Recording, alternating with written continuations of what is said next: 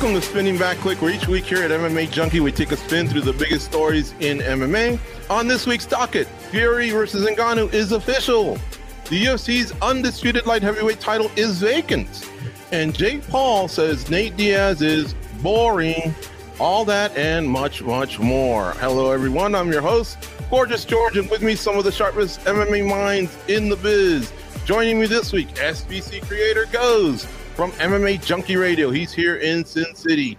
The MMA media titan is back. Mike Bohn, he's in Toronto. And one of the best coaches in the sport, Eric Nicksick from Xtreme Couture, he joins us today. Cold coffee is on the ones and twos. Let's get to it.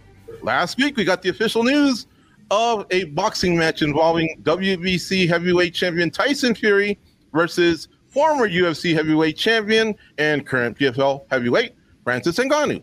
The date, October 28th. The location, Riyadh, Saudi Arabia. The deets, all right, so this fight takes place in a regulation boxing ring under boxing rules with three ringside judges using the 10 point must system. Also, we know that it's 10 rounds. It's not an exhibition, it's a proper professional boxing match. However, it will not be for a title. React. The first take of the week belongs to Goes. Well, we didn't we didn't really grow up with these options where we have the baddest man on the planet in mixed martial arts versus the baddest man on the planet in boxing. They're matching up. I mean, the closest thing I can think of anything like this was Muhammad Ali, right, in Japan.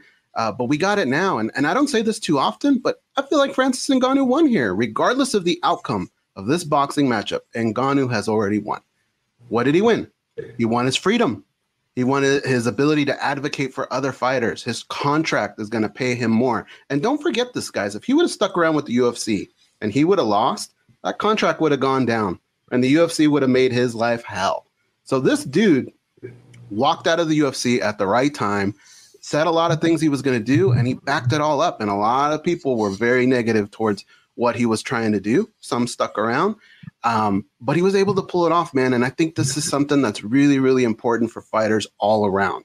This could be the spark, right? We see even George, you brought up in the intro, Jake Paul and Nate Diaz. Like, look at Nate Diaz. He kind of walked away from the UFC and potentially has a big payday too.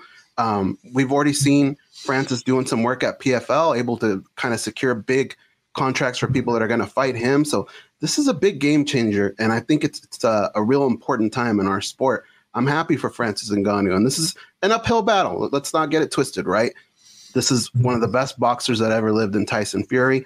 Um, they are heavyweights. You do have one punch knockout power, but I've seen Tyson Fury get hit with some shots that would knock out a cow, man, and he just gets right back up. So it's going to be interesting, but I know come fight night, if I dish out my money for this, I'm gonna have them tingles. I'm gonna have them goosebumps. I'm gonna be down for this. So all around, I'm, I'm pretty happy to see this happen.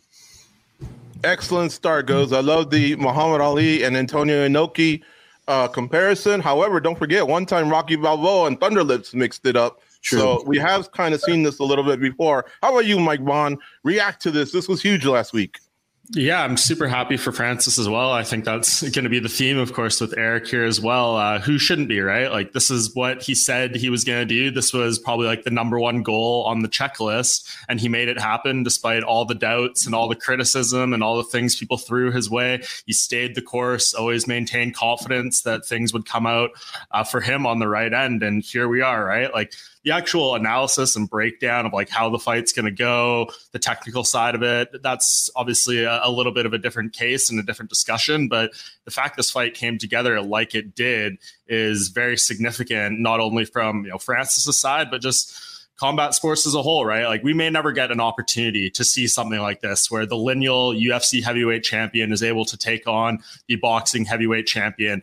Um, you know, with the way UFC contracts are set up, the way you know, people get locked into championship clauses, all these different things.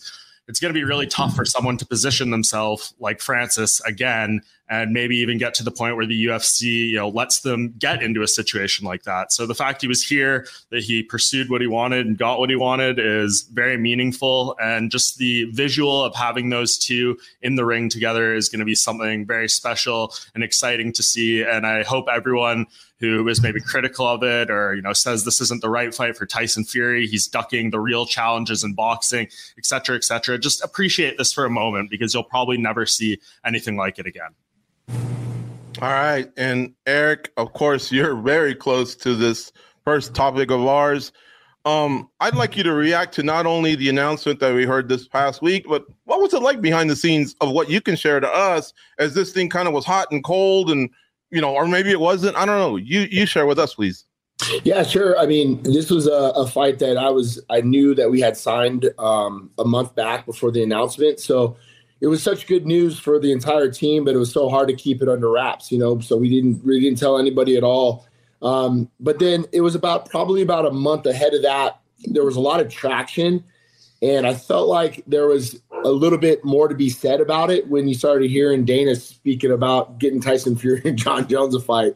So I was like, oh, there, there might be some. If there's smoke, there's fire. Um, so like hearing everything the way it kind of developed, um, you know, was behind the scenes, and Marquel and, and Francis were able to get this job done. Again, man, super excited. I echo everything that uh, Mike and, and Go said. The excitement amongst the team of, of just listen, man, this is a one hurdle to another hurdle to another hurdle but it was one big hurdle that we had to jump and, and we were able to achieve that. So, you know, looking forward to the opportunity to be able to be a part of this camp and, um, you know, put our best foot forward. Eric, we got more questions about this for you, but just a quick one that everyone needs to know. I know you're a head coach in MMA, but you're part of the team for this boxing match as well. Uh, can you share that, please? Yeah, yeah. So I'll be part of the team, um, but we're, we are looking to hire a boxing coach to be involved and be a part of it. Francis, kind of the way we all laid it out on Friday. Francis is like, look, I'm going to have a, a, a boxing team with specifics to strength and conditioning, to this, to this, to that, and also coaching. But I want you and Dewey to be involved um, at whatever capacity you guys feel comfortable with. But I'm I'm telling you guys, I want you guys there. Um, we'll work out the details as far as corners and stuff goes. But um, I plan on trying to be in Saudi Arabia with them for the entire month of October, pending on what other things get scheduled fight wise. But I, am excited for him. You know, and to be honest with you guys, it lays a lot of pressure off of me and trying to go figure out this guy Tyson Fury. Um, but at the end of the day, man, uh, we're family. We're all very we're all very close. Um, I'm happy to be involved in this historic event at whatever capacity he needs me at. Hey, Eric, I, I got a question real quick, just mm-hmm. because you know, you've never been shy to kind of reach out to other coaches. I know a lot of you coaches talk to each other. I can't think of a better guy that has experience with mixed martial arts, has been watching it, now covering it, and boxing. Teddy Atlas. I know you guys have talked before. Have you guys have maybe picked his brain as to who he thinks could be a good candidate for that job? Absolutely, he was the first guy that we brought up on on Friday. Um, again, like there's just a couple things that I understand why I would be involved in the campus because of my ability to hold pads for Francis. There's not a lot of people that can hold pads for Francis. Um, you know, and myself can do that. We're big bodied men, you know, we're, we're, we, we take that wear and tear. So it'd be interesting to see what age of the coaches, what style. Like Freddie Roach is not going to be able to hold pads for Francis. Um, I don't think Teddy Atlas is going to be able to hold pads for Francis. And I'm not saying – um, pads is the end all be all when it comes to being a great boxing coach. I'm just saying, like wear and tear on a body when it comes to a heavyweight uh, power puncher like Francis does take its toll. So if there's a guy like Teddy Atlas that would come along, um, I know that Dewey and I would probably be doing still a lot of the physical work, whereas Teddy would probably be monitoring and handling all the all the stuff on the on the outside. So it'd be interesting to see what we decide to do and what route we go with the coach. But Teddy was one of the first names that was brought up. Eric, just to clear up and make sure here, if this thing was signed about a month ago, you're saying that when Dana was bringing up Fury coming to the UFC and fighting Jones, you kind of already kind of had the giggles going on because that just wasn't going to happen, or did you feel like it was a, an actual threat and maybe the other deal was could either fall apart, or can you clarify that, please? No, I, I mean I knew we were in talks. The the deal was oh. not done. I knew we were okay. in talks and and we were close to getting that signed. But you know, I'm just I'm just talking from my perspective. This is yeah. not factual or what I I just I felt when hearing Dana speak about it a little bit. I was like, oh shit, maybe there is something going on with Francis and Fury because there's no other reason why Dana is now bringing this up. In my opinion, I just felt like it was kind of like, okay, you know, I, I think there is a little bit of uh, traction here. Mm-hmm. All right, folks, you can participate in the show via the chat, asking a question, leaving a comment. I'll try to get to some of those throughout the show. Obviously, the better the question, the comment, the more likely it is to get on. Everyone seems to be pretty fired up about it, except for West Coast. That looks more like Jon Jones's burner. He's uh, really hating on it, but other than that, everyone's in. So that's great news. All right, let's move on to topic two here. UFC light heavyweight champion Jamahal Hill relinquished his title last week after suffering an Achilles tendon tear. This is a serious injury that will require surgery and months of rehab. So now that the title is vacant as of right now, and there is no fight booking to crown a new champion, what do we do? Mike Bohn, what's your reaction to the unfortunate news? And what two fighters would you put into that vacant title fight?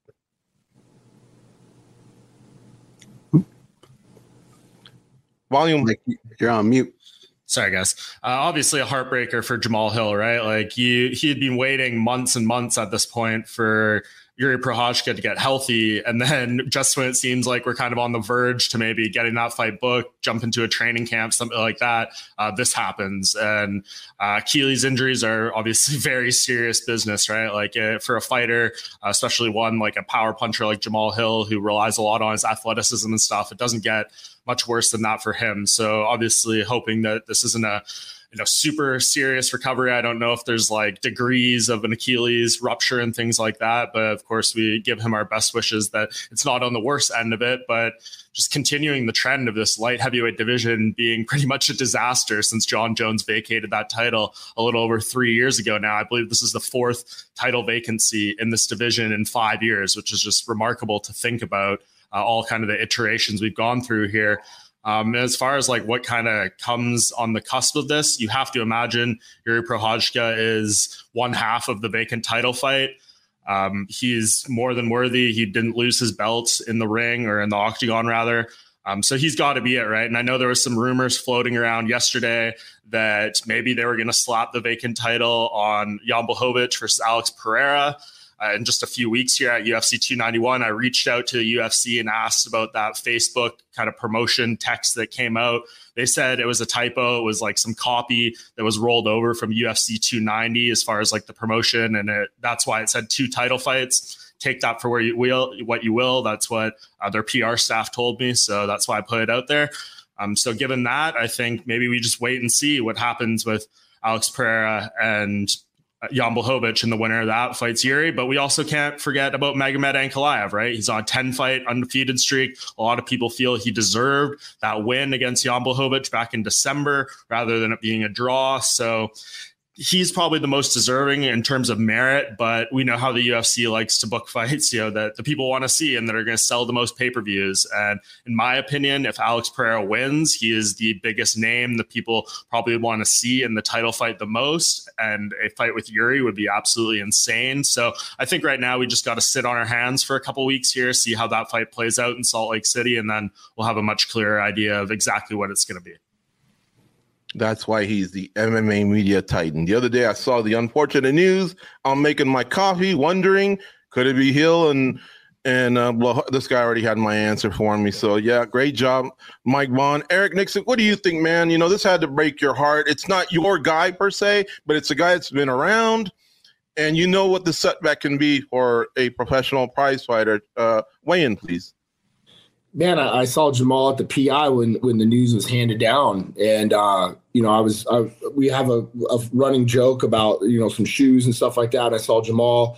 He came in on a on a on a roller with this you know with his foot up, and right away I could just feel his energy, and I and, you know I just I felt like I was I was there with him, you know, and and that was. uh you know, devastating to kind of see what what what transpired in the meeting that he had. But I think he did the right thing, and I understand that this division has kind of been in shambles, like Mike said, since uh, since Jon Jones has vacated the belt. But you know, same thing happened with Yuri. Unfortunately, an injury that I saw on my mats. He gave up his belt, he moved it on, and Jamal Hill kept the division rolling. In this particular situation, it's interesting to think business sense for these guys because you have to have a pay per view with a title fight attached to it. So it'll be interesting to see what they decide to do. if they try to wait and put somebody in that title slot to fill one of those pay per view voids later on down the line. As far as talent goes, I'm with you guys, man. I think Ankalaev is the guy to put in that at one one Ankalaev, maybe Yuri. Um, but if that winner out of the Pereira fight does the devastating fashion, then you can make your argument for filling in one of those guys as well. All right, goes. We saw this guy on Saturday. Mm-hmm. Um, you know, it, I put trying to piece it all together, man. It just breaks my heart that I couldn't tell him something at that moment. But uh, just unfortunate what happened. Share your thoughts. Well, you know, when I heard he had given up the title, I mean, I thought, what is he doing? Like, what? Usually, you, you don't really see that that type of stuff. It's a very stand up thing for Hill to do. Uh, something he didn't have to do. And I think it says a lot about himself and probably his love for the sport. But I was trying to piece together reasons why he could have done that. And, I, you know, one thing that kind of sticks out for me is whenever you're dealing with a recovery process, whether that's physical or whether that's, you know, drugs, alcohol, the, the biggest enemy of that process are distractions. And possibly maybe giving up that title is his way of eliminating that, right? He's a young cat. And, and maybe by doing that, now he can return on his own timeline. He doesn't have to worry about meeting certain goals because a lot of times fighters are their own worst enemies. They want to get back out there especially when you know you're holding that big title and you're seeing somebody else walking around with it.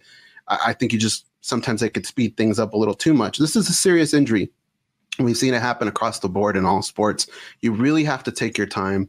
Um, I, I, commend Jamal for doing that, and I hope he does take his time because when he comes back, and I think he probably knows this. I think the UFC likes him. The fans love him. We love to see him fight.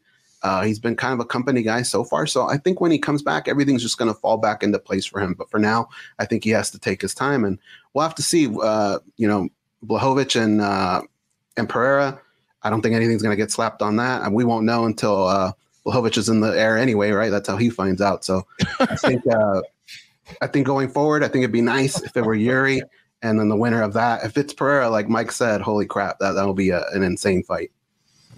Yeah, uh, Mike, how close was Prochazka to coming back? Do you know anything about that, or do you, Eric? Either one of you? Because I know Hill felt like this fight could happen in 2023, but that's still a whole half a year left. So I, I don't know what timeline he was he was thinking when you know he he hadn't uh, suffered the the tear yet his uh, manager Tim Simpson, I think, was on uh, the MMA Hour with Ariel Helwani like a few weeks ago, and he said that he was cleared and ready to go. So I mm. think hmm. it was more just trying to find a date for it at that point. You know, we obviously have a, a few pay per views left that aren't booked up through the end of the year, so I assume they were trying to work something out for there, but um, yeah, I mean, if you've anyone who's seen like Jamal Hill kind of rolling around in the last few months, he's obviously maybe not in perfect fight shape right now. So I think they're probably still working towards that. And camp had started at this point. So yeah, I, I think he's essentially ready to go. But I know there's some pressure starting to come on his side. Like, let's make this thing happen. Jamal was getting very antsy and trying to book a fight.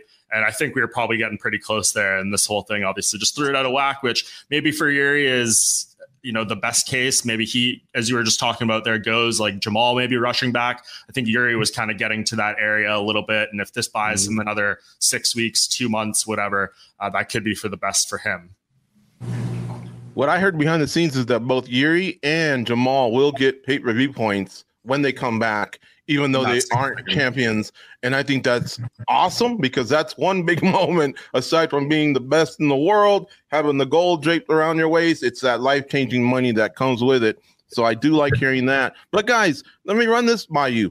Relinquishing titles. You know, a lot of times I compare this to the torn labrum, like which is what Yuri had, I believe. I compare this to the ACL. I've seen fighters just become the undisputed who sits on the sidelines when they bring in the interim two times in a row, relinquishing. Your guys' thoughts there? Anybody uh, have a problem with that? I think it depends on the injury and how long the timetable is going to be, and how the division is going to be stacked up and or held up for that matter.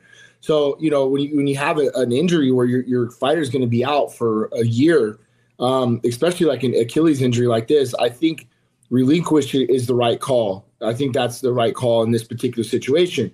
But you know, hey, a guy might be out three to six months you know, relinquishing might not be the answer. Maybe an interim or something like that might be a better void to fill that time to keep the division fresh and moving. But you know, I really just think it's depicted on each situation and the injury. See, I feel like a lot of fighters might let our champions might let a whole year go by without defending anyway, and they're healthy. That's why I thought, hmm, that's a little bizarre to me. We saw him jump the gun with Francis a few years ago when he couldn't fight in August, but he'd fight in, in September. But instead, they do Lewis versus Gane for the interim, and he wasn't injured. This is a guy that just wanted to go to Africa and show the belt off, you know, see family and interim, you know, but yet there was no really no no real injury at that time. It's the most bizarre thing when it comes to these titles, how the UFC works. But relinquishing, I, I don't know. Um, I like the moment of having a fighter defeat the undisputed and get the mo to get that moment. When you don't get that moment, it's a little bit different. It's kind of like what they call putting over in in pro wrestling. And when you fight for a vacant title, you don't have that moment. So that kind of mm-hmm. Yeah, That's I think it's just circumstantial, kind of like Eric said there. And I mean, if you want to be devil's advocate here, you could say maybe, you know, Jamal Hill was fortunate to get his title fight and True. that belt. Anyways, his was circumstantial because not only Yuri vacating, but then the draw that we had in December, the UFC's need to have another title fight on that pay per view in Brazil in January. They slapped that together on very short notice. So the whole thing is just kind of chaotic. Not saying Jamal Hill didn't deserve to be a champion or anything like that. I think he's one of the very best guys in this division, regardless regardless. But the whole thing was just kind of weird timeline wise. And the way he got his belt to be like, hey, you know, by the time he returns, it would probably be a year and a half or more between fights. And you're sitting there being like, okay, well, that's a long time to sit when you kind of fell ass backwards into the title shot, anyways. Mm-hmm. Yeah. All right. Good stuff, guys. Uh, chat, I will get to you in just a sec. I got to do a little bit of catch up. Um, actually, here's let me, let me, address one here, George, real sure, quick. One that from uh, Blunt Magic, who says, "I think everything happens for a reason." Hill seems super comfortable waiting for Yuri when he should have been ready to defend. He's been ready to defend. I'll clear that up right now. I talked to him two days after he won the title. He was wanting to fight Yuri in like June, July, August. He said, "If nothing comes around by then, I'm going to start looking at other opponents." The UFC wanted him to wait to have that title fight with Yuri, and then this happens. So he's been ready to fight. I would not put the blame on him at all for uh, not having fought before this. Eric, here comes one from probably an old school fan. It's a proper question in a way because maybe not with the current, you know, atmosphere at Xtreme Couture um, or rotation of coaches, I should say. Nick says, "Will Gil Martinez or Ron Frazier be helping in camp?" Two guys from the boxing world. I think it's a proper question, but I know they just haven't been around as much as they used to. But go ahead and take that one. Uh, Ron still works at our gym. He does uh, personal training at the gym, and he still still helps out with some stuff. Um, so he's around the gym all the time. Gil is employed by um, I think Hector over at Cabrinhas. He does a lot of the boxing over there. Uh, I ran into Gil. Gil stopped by the gym. I mean, we're we're always been pretty open doors as it is. There's not like any issues with any of these guys at all. Um, but we have our our pro team, and we're pretty set on what we have as far as coaches wise goes. But like a guy like Dewey Cooper cross trains with us, right? Like we share a lot of fighters fighters together. Um, I can see that being something for for the future, especially with um, you know guys talented as Gil Martinez in the boxing department. A lot of our guys will go over there and, and learn some stuff from Gil. So I think it's important to have those those doors open because there's so many talented coaches throughout the city. Mm-hmm. Mike, uh, sorry, Eric, since you brought them up, this is way off topic, but Cooper, Xtreme Couture, everything cool. Recently, Sean Strickland had some comments. Was that just ah stuff that happens in the locker room, or did something need to be squashed there?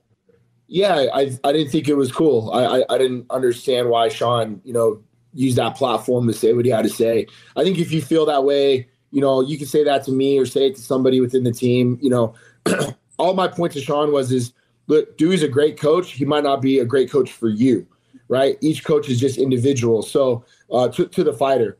Now, you might have your your thoughts on the way he coaches or way this or that, but he has a roster of guys that care about him, and I've been there. I've seen it.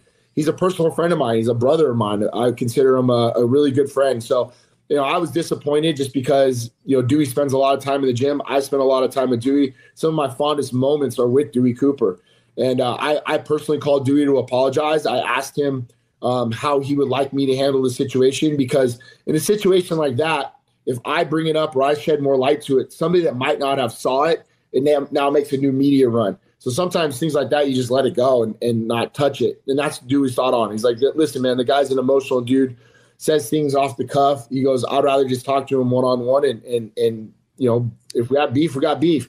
Dewey handled it the right way. Sean did apologize to Dewey. Sean goes on his runs and says dumb stuff, and we all know what he is at times. Um, but he's you know he's our guy. He's a great guy. But at the end of the day, I think you just have to pick your words wisely, especially in the in the in the setting that you're in. All right. All right. Cool, man. Thanks for the update on that. Let's move on here. So Jake Paul, he's been criticizing Nick, D- sorry, Nate Diaz for not promoting their upcoming fight, which takes place in less than three weeks. Here's what he said about Diaz when he spoke to MMA Junkie last week. That's why I signed up for this is to give the people a show and to squash this beef. He talked a lot more shit to me before we signed up to fight. So he's kind of being a bitch in that sense. Um, and I expected more out of him, and I expected him to carry that gangster attitude and to, you know, not take my insults and all this stuff. But pretty much he's rolled over like a bitch and has been quite boring, which pisses me off.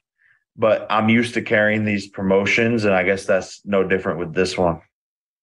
All right. The one thing I got to clear up if you haven't followed the Diaz brothers for the last 20 years, the one thing they aren't are bitches. They've made that perfectly clear. But okay, he's disappointed. And look, this thing snuck up on us. It happens in less than three weeks. So I ask you guys, we'll go to Eric first. Are you still pumped? Were you ever pumped?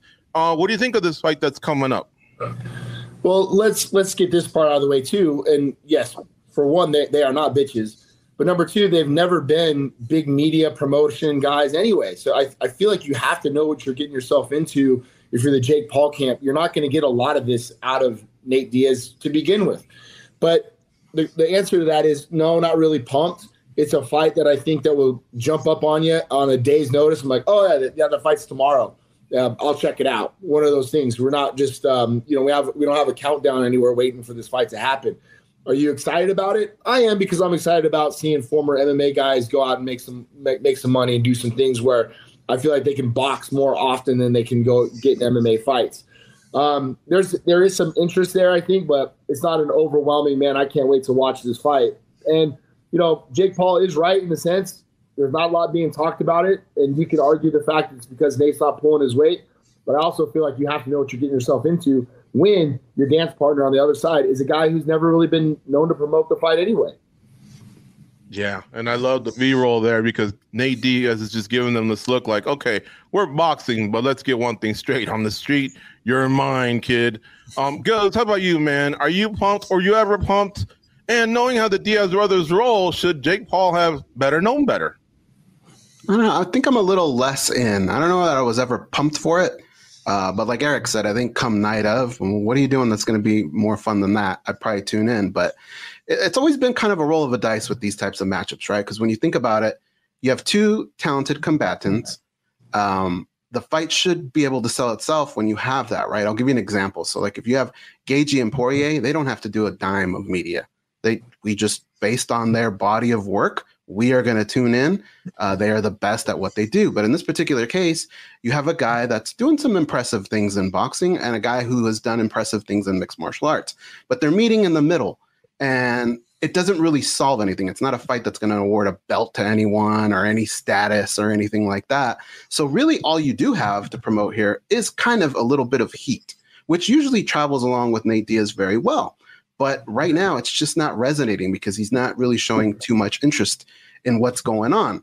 If I'm Jake Paul, uh, you know, you can poke the bear over and over. So far, he hasn't reacted, but I'll tell you what, usually the guys that are around him react. You got to get some kind of reaction because, you know, I think we're going to tune into this, but I think a lot there's a lot of people that need a little bit of that angle, a little bit of that heat, a reason to care. Because if you don't care, we're not going to care, right? And like Eric said, you don't have the power of the UFC promoting this. You know, all the vignettes that they put together, the countdown shows. Uh, I think Nate Diaz has to do a little bit of the heavy lifting, not a lot, but I think he just has to show a little bit more interest if they're going to want to uh, break some records here with the, with these numbers. Mike, you were the interviewer here with Jake Paul. You're pretty close to the camp. They reached out to you many times. What do you think, man? Is this a high level of frustration from their end? And do you think this thing can pick up steam in these last few weeks so that it becomes the big event that we thought it would be?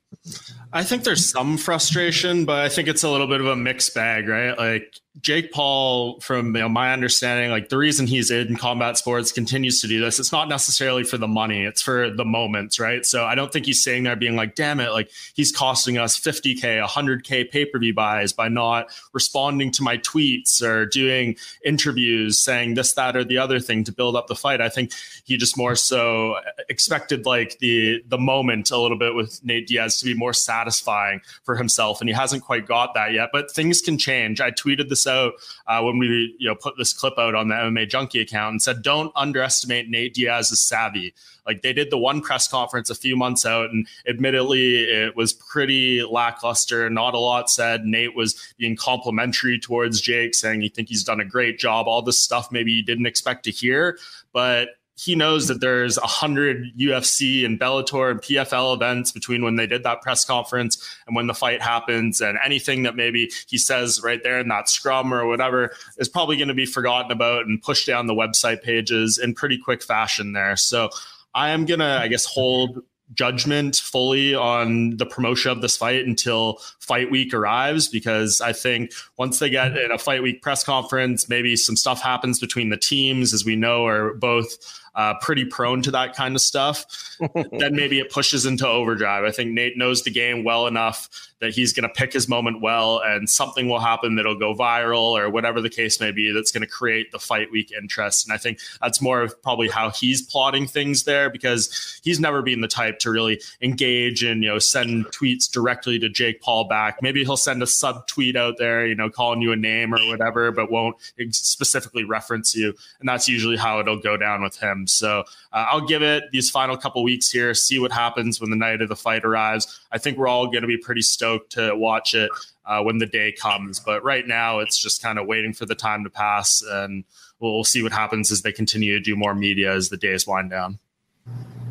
Would you guys not agree that at one point it almost seemed like, oh wow, it'll be nice when he gets out of the UFC and fights Jake Paul. This will be a mega fight. When now all of a sudden it almost seems like he wants to get that over with and go back to the UFC and lock horns with McGregor, which those two never really touched the subject, but now they touch it more than ever.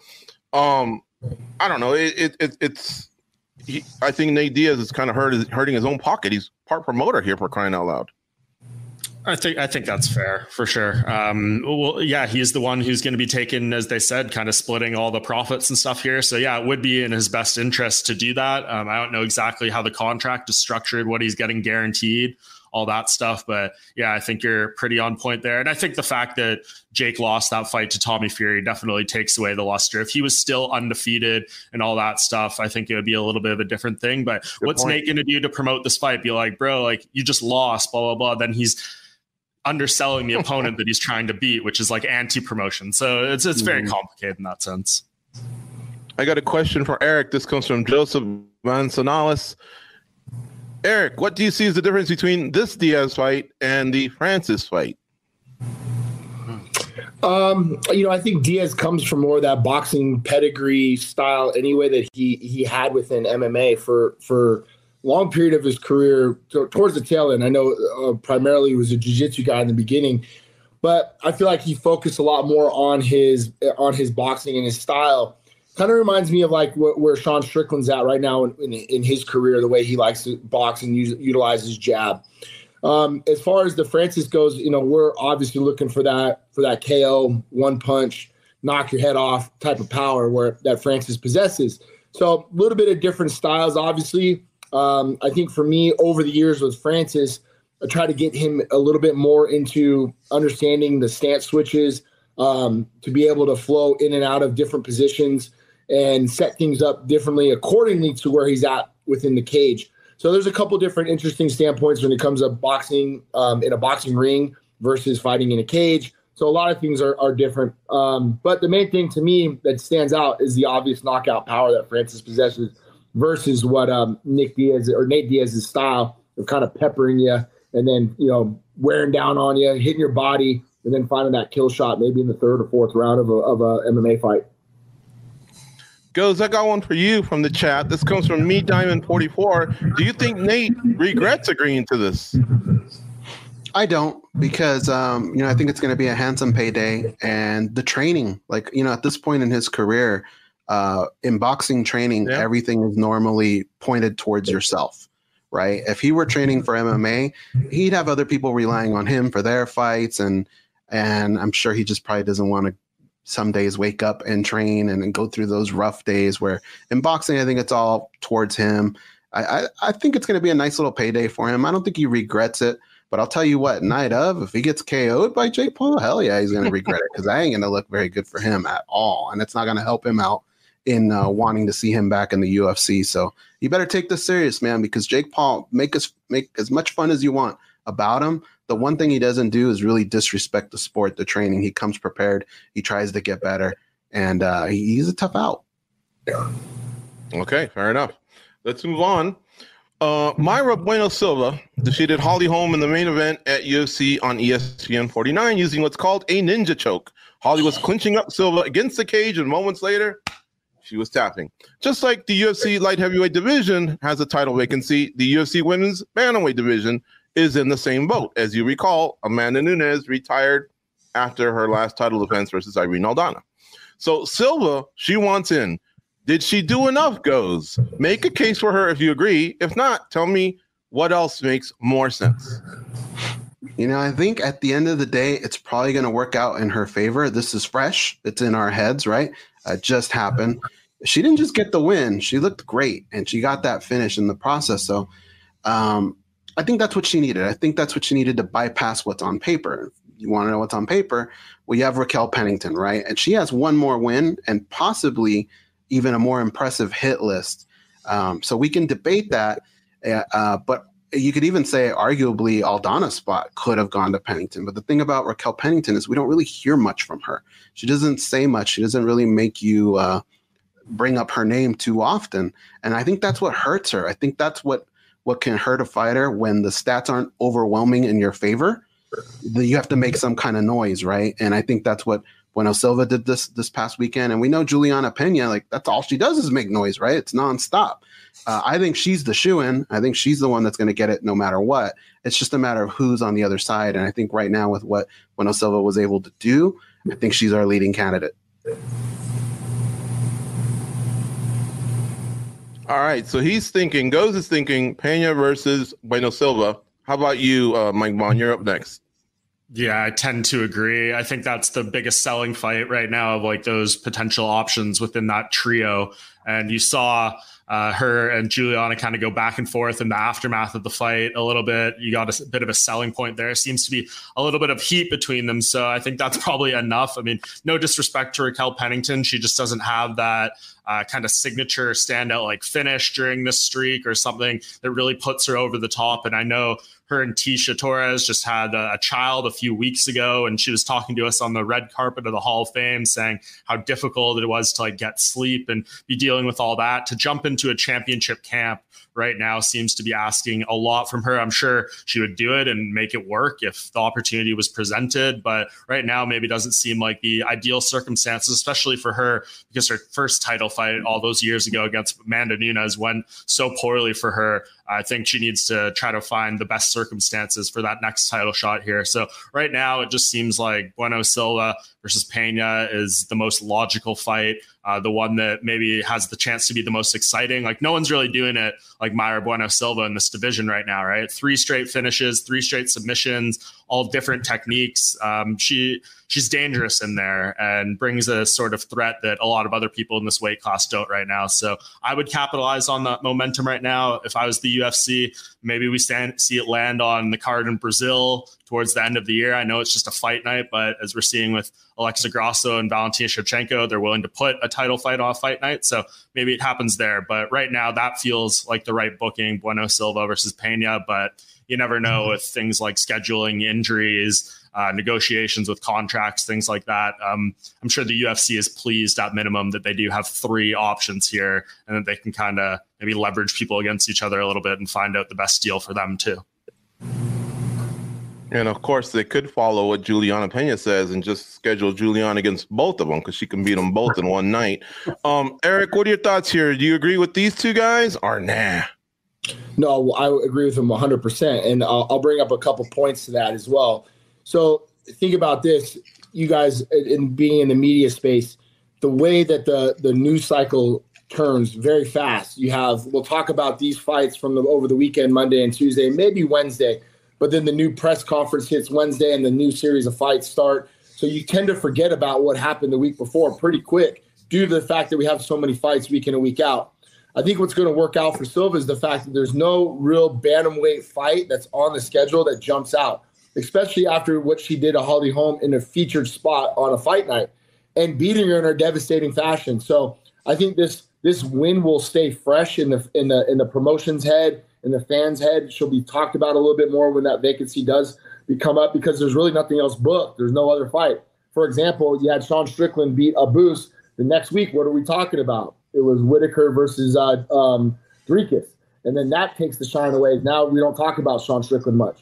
So the way that the news cycle always is shifting within MMA, for the simple fact there's nothing really booked the, in the bantamweight division, I think this is really going to work out for her. And credit to Parrumpa as well. I, I think he's somebody you got to you got to talk about a little bit from from a from a coach's standpoint. You know, he just had the Pantoja title fight, that victory. Now he's in another position to get his other fighter in. Um, you know, he's doing a great job in American American Top Team. He has killer after killer after killer. So just want to give him a little bit of love and a little bit of shine for the work that he's doing over there and putting himself maybe in another position to get another one of his fighters um, an opportunity to fight for a title. Nice shout out to Coach Fahumba. Um, Billy two four seven. This is where Eric says that choke was slick.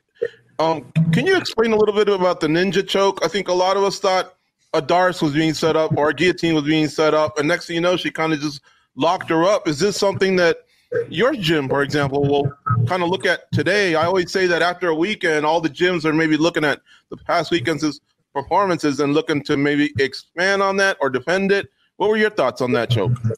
Sure. So if you go back and watch the replay, watch the way Silva anchors her chin on her wrist.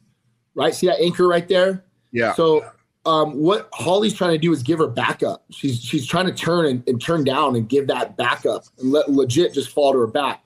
But by anchoring that chin underneath her wrist, it helps some of that momentum of the turn. Watch right now. Look at Holly. She's trying to turn to her left shoulder right here. She's trying to turn down. She that that option is now gone away. So the ninja choke is um, a good, I guess, uh, for the for the head inside single. It's a good way to negate the head inside single. Guys will try to wrap the ninja choke from that position. If you remember um, Mads Burnell versus Arnold Allen, Mads Burnell was winning that fight uh, handedly, and he kept going to head inside single. And Arnold Allen, one of his specialties was always that ninja choke, and that is one of the kind of the kryptonites to head inside single is that um, is that ninja choke. You immediately want to try to give your backup before they can anchor in and, and um, legit like watch her way she just hands her puts her chin right on top of that hand it's a beautiful technique. She did it good. She did very well. Um, it's one of those things I think Holly needed to identify immediately and give her backup and, and look to create a scramble. But unfortunately, she wasn't able to do so. Um, it's also even nice when you turn your body off the cage and then push your opponent into the barrier and use the use the cage as well as an anchor point. So, what a great submission, man! Especially on the fly there, and um, was able to submit one of the one of the best female fighters ever do it. Yeah, great stuff there from the coach, the 2020 co-coach of the year on MMA Junkie, Eric Nicksick, joining us on this week's panel for Spinning Back Clique. We do this every week, Mondays, noon Eastern, 9 a.m. Pacific. And the best way to remind yourself is to hit that little bell right there, which will tell you when we're live. Don't miss it. Subscribe and hit that like button while you're at it. Do me that personal solid. Look at the great panel that we've assembled. Look at the B roll. Cold coffee just nailing it there as the coach is explaining the uh, ninja choke there by Mayra Bueno Silva as she defeated Holly Holm this past weekend. Um, Eric, now it's time for a little more shine on you. We call this Around the Cage with Eric Nicksick. Um, so we got some questions for you, my man. And let's start off with KSW's Phil De Fries versus PFL's Francis Ngannou. Do you like hearing the sound of that. That's something that uh, KSW was kind of pitching. And I know you got your dance card full. You got Fury coming up this year, but in 2024, the champ will be returning. PFL looks like they try and be kind of flexible about what they want to do with their athletes. No disrespect to their heavyweight division, but what were your thoughts on this? This one kind of had a little bit of steam. De Fries has been pretty impressive since uh, you know his run in the UFC. He's doing good things out there in KSW. Sure, any anybody right now. So um, I think I think that's been obviously the, the, downfall of, of leaving the UFC is the talent pool. So finding somebody that's going to kind of move the needle, that's going to give us a competitive uh, fight, all those things are going to are, are going to stack up to who we decide or, or who the PFL decides the match is up against. Um, but yeah, De Fries has done his job, man. I was actually just watching his uh, Todd Duffy fight a few days ago, watching some of his ground and pound. He does a great job anchoring the legs and does some of the things that I really like when it comes to his ground and pound. So his development over the years has been awesome. And you know, to be honest with you, man, whoever they feel is the right opponent for us, we're going to look at it and, and uh, take that opportunity. So uh, hopefully we get that we get that right after because I want to get I want to get right back to work. And they do stadium shows out there in Poland, so that would be Crazy. pretty big if, if they could do a co-promotion Coach, uh, all right. Can, can, I ask one here, quick, George? Um, yeah, go ahead. Know, like, obviously, uh, you know, we talk about the MMA move back after in 2024. What what's the risk though, right? Like, everyone looks at Conor McGregor. He got his massive payday against Floyd. Then it was like, man, I've worked my entire life to have this kind of security. Now it's time to enjoy it. Francis has had a very trying, you know, ordeal to get here, being through a lot in his life. Um, what are you going to think about like his motivation after this no matter how it goes against tyson fury do you think it might be a bit of a challenge to get him to recalibrate back to mma i mean it could be and i think we'll have to cross that bridge once we get there but the one thing that i do appreciate about francis is the fact that like his motivation has never been about dollars it's been more about the freedom and being able to do things the right way so you know it is interesting to think i mean this guy's going to have money that he's never going to have to do anything for the rest of his life if he doesn't want to. But he is a competitor. The one thing that really stands out to me is like intimate conversations that I've had with him about his development in MMA and how he's enjoying, how much he's enjoying the actual art of, of MMA and, and the wrestling and the grappling and everything else that he's kind of fallen in love with over the years. So those things to me give me hope in knowing that once um, you know he fights Tyson Fury, he has that money in the bank, he's secure. I think there's a lot of unfinished business for him that he feels in, in when it comes to the MMA side of things. You know, I remember him taking uh, somebody down in the gym, had a whole round of just ground and pound, beating up the guy, and he looks over and he's like, "Man, I love this." You know, and that that to me is um, you know a good indicator that he does definitely want to come come back and compete. And um, you know, I think he has a lot of unfinished business when it comes to the MMA side of things. To be honest with you. And just one more, sorry if I can if I could go again. Um, as far as like the training, uh, obviously, there's not a ton of time here. I know Francis has been like his first love was boxing. I think he has a lot of appreciation and respect for the technique in the game, probably on a different level than Conor did with Floyd. But in terms of like adjusting the skill set, what he brings in there, like I know you're not going to be his primary boxing coach for this, but like your opinion, how much focus should go on to trying to nail the boxing fundamentals or how much reliance can be like, hey, maybe we have something a little more awkward here that Tyson hasn't seen that we could use to our advantage and try to build and bank on that for success in the fight. Mike, that's my point too. Um, in talking to the team, I think if this is just my thoughts, I, I feel like if you go and try to outbox Tyson Fury, I, I, think we're in for a long night. Now, can Francis touch you on the chin and, and knock somebody out? Yes, absolutely he can. But I think if you're out there trying to out technique Tyson Fury, um, I think just I think it's it's going to be downhill for Tyson Fury. I think he's really going to be able to you know utilize his jab. So my thoughts on the situation are we're going to have to try to come up with things that are innovative, things that maybe traditional boxers aren't accustomed to seeing and you know do things that I think like are are maybe a little erratic and not as clean as what typical boxers would do. And by saying that, I think when you watch the way Wilder was able to catch Tyson Fury, and Wilder's been known as a not really a fundamental style of boxer, but he was able to sit Tyson Fury down. Those punches come from weird angles. They they come from you know a herky jerky, erratic motion. Jay Hieron has called guys like that in the gym boogers, and it's more of a term of endearment because they're so so difficult to deal with. So I think we have to kind of stay in that element that you're speaking about, Mike. I don't think we can just try to outbox this man. I think we have to have that somewhat of um, you know different style, different attack, different style approach. Some of the things that we're working on within MMA, even with the stance switches, uh, doing things from different positions and, and stepping over to different things that maybe uh, certain boxers haven't seen um, in the boxing ring. So uh, I definitely think we're going to have to come up with a different approach rather than just outbox this man. Cool. All right. And coach, so if you don't mind, you know, out in the news, Kevin Lee retired. Um, it's a guy who spent some time at Xtreme Couture, but a very pivotal time in his maturity, his growth. Can you maybe share some of your uh, your fondest moments of working with Kevin and, and what he's done accomplished in his career? Oh man, you know me me and that guy have been through a lot together. You know, um, he he's always been a good friend of mine. I actually wrote him the night of the fight um, when when he was on the Strickland card. I was hoping to be able to catch him before before he fought. Unfortunately, but when we got there, he was already um, he was already fighting. So I mean, dude, he's going to be near and dear to my heart forever. Just simply alone, just because of the flawless lineage that him and I share. Um, you know, and and man, I was in his corner I think for four fights, and he's he's always been a good friend. Um, one of my one of my favorite memories of Kevin, I think, was when we fought um, Barboza.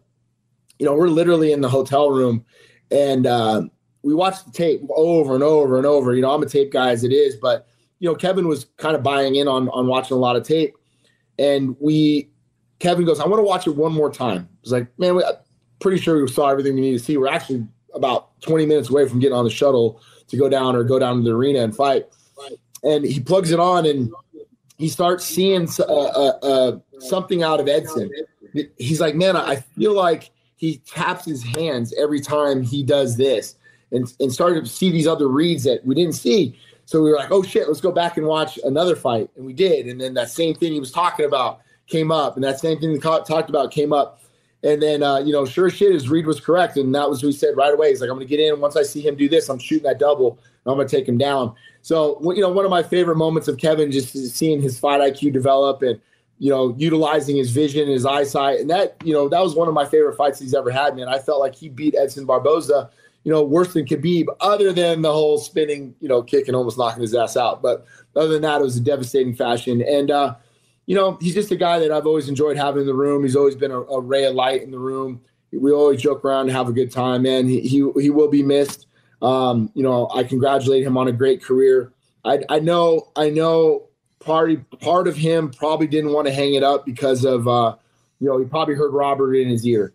You know, I think I think Robert, the moment Follis met Kevin, I remember being in the locker room and Robert coming over to me and saying, uh, "This kid will be world champion one day." You know, and and Robert truly believed that, and he was close. He was he was damn close to uh, achieving that goal. So, um, but I know Robert's looking down, and he's and he's certainly proud of Kevin Lee. Awesome. He he sure was close, man. He gave Ferguson hell early on in that fight. Um, and we have some great memories with him too. He used to live in Vegas. He used to come in and co-host a lot. We did a military trip with him. I wish him the best. Um, but yeah, he was definitely an incredible talent. Folks, I'm going to focus on the chat. If you have a few more questions, we have a few more minutes here on the Spinning Back Clique. Mike, uh, it's back to you though. What you got for the coach? Yeah, I see a lot of people, uh, Eric, asking about Sean Strickland. Obviously, a great win for him. Um, we know right now that it seems like Izzy and Dricus are going to fight in Sydney, but that's not confirmed. Uh, we don't know exactly how Dricus is feeling coming out of the fight with Whitaker. Are you guys talking like if the UFC calls us for a title fight in Sydney in eight weeks or something? Is that something you're already preparing for in the back of your head in case that comes around? I think you have to. I, I think you really do, and that's the thing with Sean. Uh, my main concern is not him being prepared, just making sure his weight was is it was in striking distance to make that championship 185 pound limit. So um, being prepared and being ready for this, I mean, it's very hard to say you're going to get a short notice title fight, but is one of those situations. I think when you look back at the history of this division, um, you know, guys will guys will be there fight night. Um, you know, the Whitakers and Romeros and fights get scrapped. So you know, that's why they have backups. And it'd be interesting to think if they do book this with Sean Strickland be a backup fighter for this event. So he does need to stay ready because that phone might ring um, at any moment, and I don't want to be behind the eight ball. I want to I want to be ready to go and, and get this taken care of. So um, yeah, uh, I think Dricus did the job he needed to do. I, I did not think he was going to beat Robert Whitaker amongst others, but the way he did it and the fashion he did it, credit to him, man. He certainly deserves, deserves that shot. Um, so we'll, we'll see what the UFC decides to do. Sean's not one guy to, you know, sit around and wait. You know, he's a he's a fighter by nature. Um, I think chess wise, he should sit around and wait, play play a little bit of chess and, and wait for that because I think uh, if Izzy wins, you're, you're shooing for that for that title shot. So it'll really depend on what he wants to do and what um, what the UFC proposes. Eric, I got one from the chat room here. Marcus Williams says, "Do you think Francis Ngannou's long-term earning potential would have been greater as UFC champ, who was the first to defeat Jon Jones, over boxing Tyson Fury, and what we know out of the potential payday there?" Hard, hard to say because I, I don't know the actual figures of what he's getting paid for the Tyson Fury fight, you know, and and I think you have to look at both sides of risk versus reward in the regards of that was something that did I'd say bother Francis, but it was one of those things he didn't feel like he had any security if he were to lose to Jon Jones and lose his belt, where that paid deduction would have gone to. So I think he just made the right call for for the business side of things. You know, people kept saying he's scared and he's this and he's ducking. No, he's just he's just backing up what he's trying to do for his future. That's all. You know, and, and if I if I said, hey, look, man, you can step outside of the UFC for two years and go uh, make 40 million or whatever that number is, and then possibly come back or rectify things and, and fight Jon Jones, we, we're still from the side of saying that, that that fight's not off the table. You know, I know Dana's saying that it's a never, but we've known Dana to go back on some things in his time as well. Because look, man, he's a smart, smart businessman. That's a fight mm-hmm. later on down the line. If that's a fight that's still, um, you know, within striking distance, we can make it happen. But at the end of the day, I feel like he Francis maximized his value by stepping out and, and getting this Tyson Fury fight. I think he's going to be making a whole lot of money and he has a guaranteed payday with PFL already lined up after that. Mm-hmm. So that's something that a lot of people need to consider as well. So that's great for him. Don't forget the sponsorships too, man. The sponsorships can be out of control in boxing. Which that oh, was yeah. part of our meeting again on Friday was, you know, the, the names of sponsors that are now coming out of the woodwork because they're able to put their logos on a guy like Francis Ngannou and and you know back him up with um, you know some some income and things like that. So some of those things that are very interesting that I think that we forgot about being you know predominantly UFC guys. That is that sponsorship side of things that's really going to generate a lot of a lot of money for him. Just hearing the numbers of what these guys get off their Instagrams alone, just for per post. You know what his YouTube channel is going to be doing, and all these other things.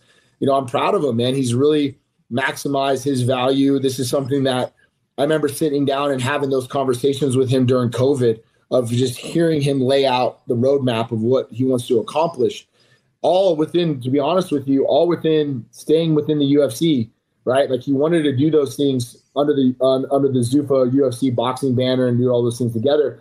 Unfortunately, didn't work out that way, but still, that roadmap was was very much in front of him and, and what he was able to accomplish. Eric, let's see if we can squeeze squeeze three more quick ones in. All right. Billy two four seven says, "I'm curious as to who is a name at Xtreme Couture that we need to keep an eye on for a UFC debut soon, or who may just be the next big thing coming out of your gym? Oh man, I got this kid named Mateus Camilo. He'll be on. Um, he'll be fighting on uh, Shawne Merriman's uh, Lights Out, and I'll, I'll tell you what, man, he's a throwback. And you've guys seen him in the gym. He's been at Xtreme Couture since he was 16. Crossover from Nova. You now goes back and forth a little bit, but he's primarily been at our gym for I don't know, maybe five, six years now. And, and, as a puppy, he's a kid we've got to see grow up through those through those wars that we've had on those mats. And he's a throwback. And the, and the guys in the room, the old school guys, love to see him uh, spar. Not a lot of people love to spar him, but we like watching him spar. He's sudden. Um, he he's very good everywhere. He has that one punch knockout power, but he's also able to utilize you know a full MMA skill set. We've seen him take guys down and submit them. We've seen him ground and pound guys. We've seen him outbox guys. So he's a guy that really jumps off the page for me that I'm excited about. Um, Puni Pagoa. Puni's another one, uh, transfer from Hawaii, kid we've had for quite a while at Xtreme Couture. Shit, when I think about Puni, I, I just see this little boy. Now he's now he's one of the veterans kind of on the on the floor to the young Hawaiian crop that keeps coming in. But Puni's another guy you got to keep your eye on. He's with uh, signed with LFA. He won his last fight, um, you know, knockout again the thing I love about Puni, and this is a true story, I was watching his rounds before he went and fought.